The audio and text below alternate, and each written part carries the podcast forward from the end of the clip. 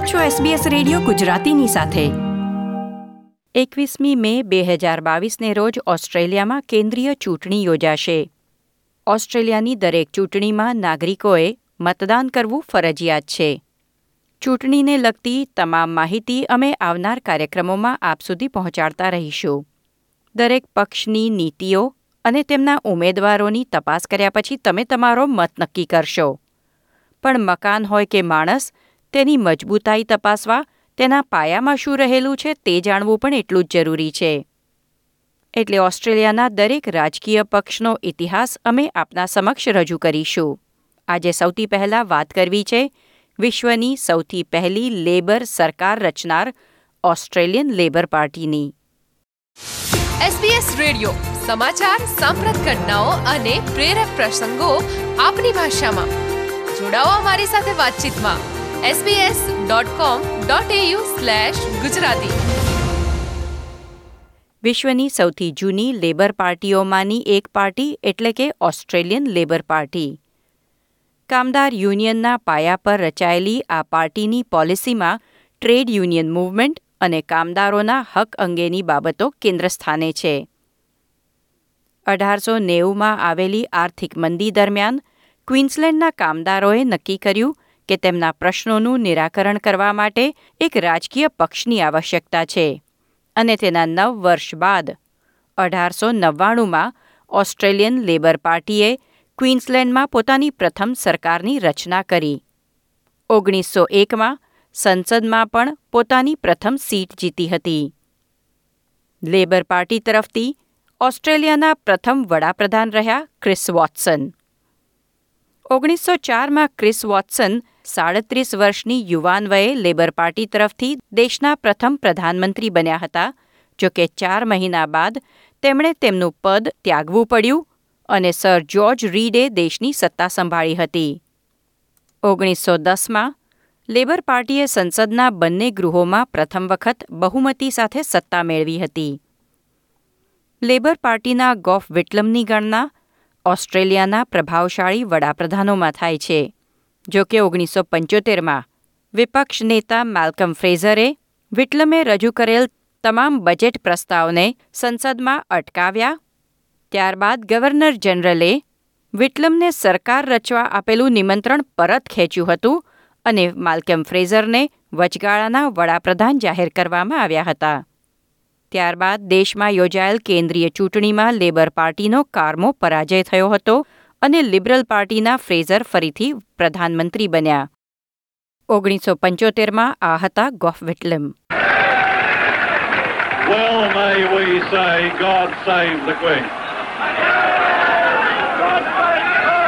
Because nothing will save the Governor General. Labor પાર્ટીનું બીજું એક નોંધવાલાયક નામ એટલે બોબ હોક સૌથી લાંબા ગાળા માટે લેબર પક્ષ તરફથી પ્રધાનમંત્રી રહ્યા છે. ઓસ્ટ્રેલિયાના કાઉન્સિલ ઓફ ટ્રેડ યુનિયનના ભૂતપૂર્વ પ્રમુખ બોબ હોક લેબર પાર્ટી તરફથી સૌથી લાંબા ગાળા માટે પ્રધાનમંત્રી પદે રહ્યા છે. તેમના ઓગણીસો ત્ર્યાસીથી ઓગણીસો એકાણું સુધીના કાર્યકાળમાં નિયંત્રણ મુક્ત ઓસ્ટ્રેલિયન અર્થતંત્રની શરૂઆત થઈ હતી. દેશે મંદીના કારણે બેરોજગારીનો પણ સામનો કર્યો હતો. પરંતુ બોબ હોકને અમેરિકા કપ યોટ રેસમાં ઓસ્ટ્રેલિયાના વિજય બાદ તેમણે જે યાદગાર નિવેદન આપ્યું તે માટે સૌથી વધુ યાદ કરવામાં આવે છે ઓસ્ટ્રેલિયાએ પ્રથમ વખત અમેરિકા કપ યોટ રેસ જીતી ત્યારે દેશના વડાપ્રધાને તમામ કર્મચારીઓને ઓફિસમાં ગુલ્લો મારવાની જાણે પરવાનગી આપી દીધી હતી આ નિવેદન સાથે I tell you what, any boss who sacks anyone for not turning up today is a bum.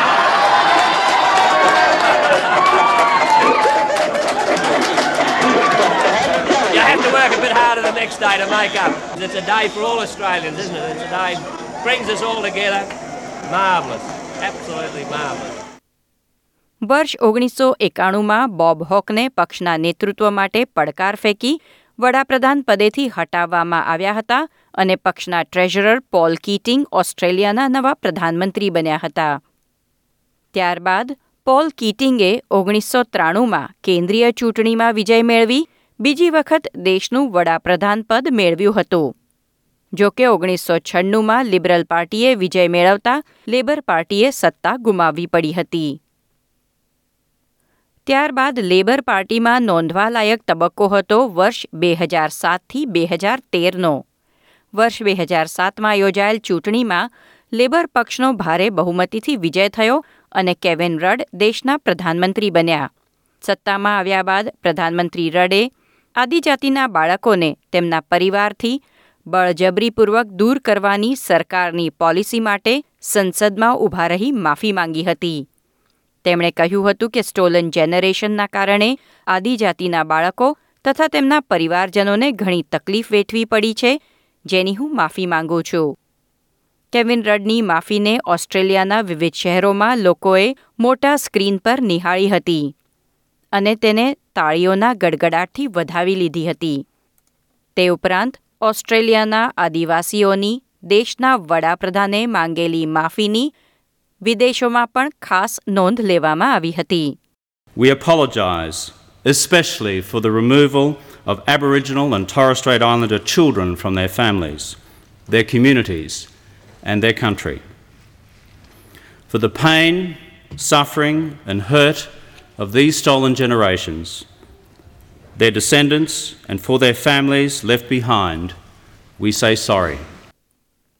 પરંતુ કેવિન રડની સરકારને પણ નેતૃત્વના પડકારોનો સામનો કરવો પડ્યો કેવિન રડને તેમના સહયોગી જુલિયા ગિલાર્ડ દ્વારા નેતૃત્વના પડકારનો સામનો કરવો પડી શકે તેવા અંદેશા બાદ તેમણે લેબર પાર્ટીના નેતા તથા દેશના પ્રધાનમંત્રી પદેથી જૂન બે હજાર દસમાં રાજીનામું જ આપી દીધું હતું અને ત્યારે ઓસ્ટ્રેલિયાને પ્રથમ મહિલા પ્રધાનમંત્રી મળ્યા.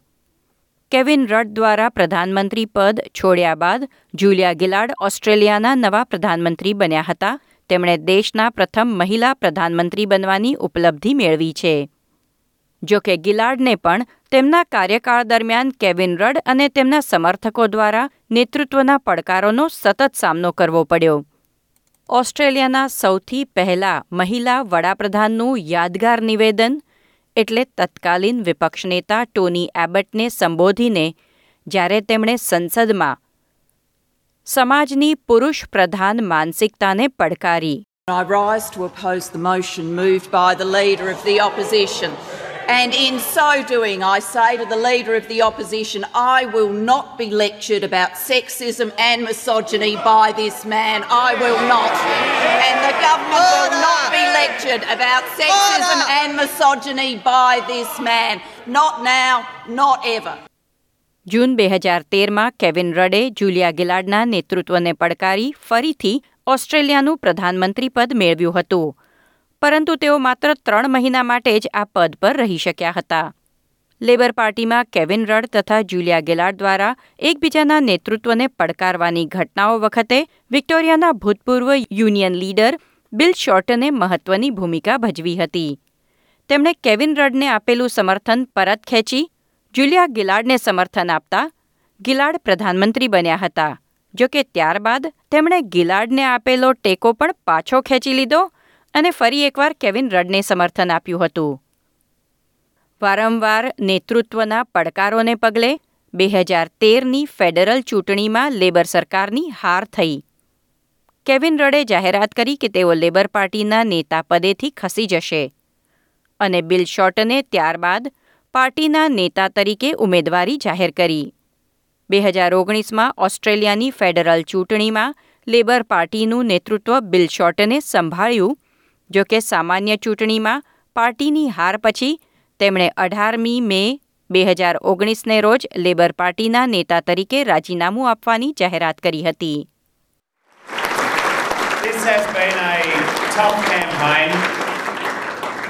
toxic at times.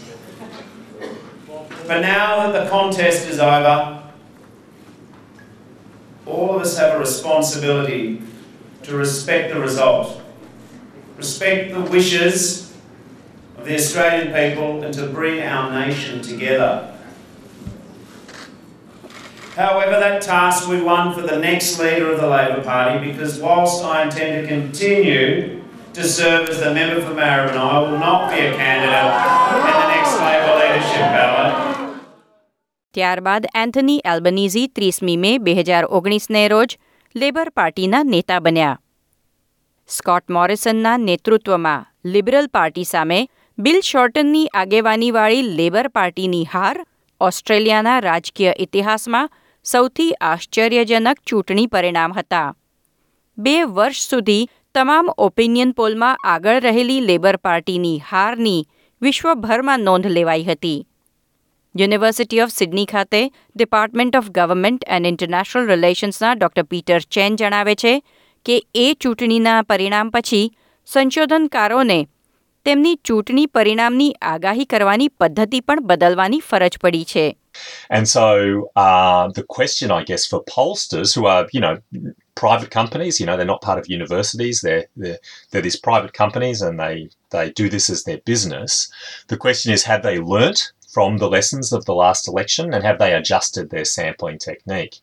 Anthony Albanese હાલમાં લેબર પાર્ટી ઓફ ઓસ્ટ્રેલિયાના નેતા છે અને પક્ષ તેમની આગેવાનીમાં એકવીસમી મેના રોજ ચૂંટણી લડશે. એસબીએસ ન્યૂઝ માટે પેગી જેકુમોલસે તૈયાર કરેલો અહેવાલ, એસબીએસ ગુજરાતી પર આપ સાંભળી રહ્યા છો નીતલ દેસાઈ પાસેથી. આ પ્રકારની વધુ માહિતી મેળવવા માંગો છો? અમને સાંભળી શકશો Apple podcast Google podcast Spotify કે જ્યાં પણ તમે તમારા પોડકાસ્ટ મેળવતા હોવ.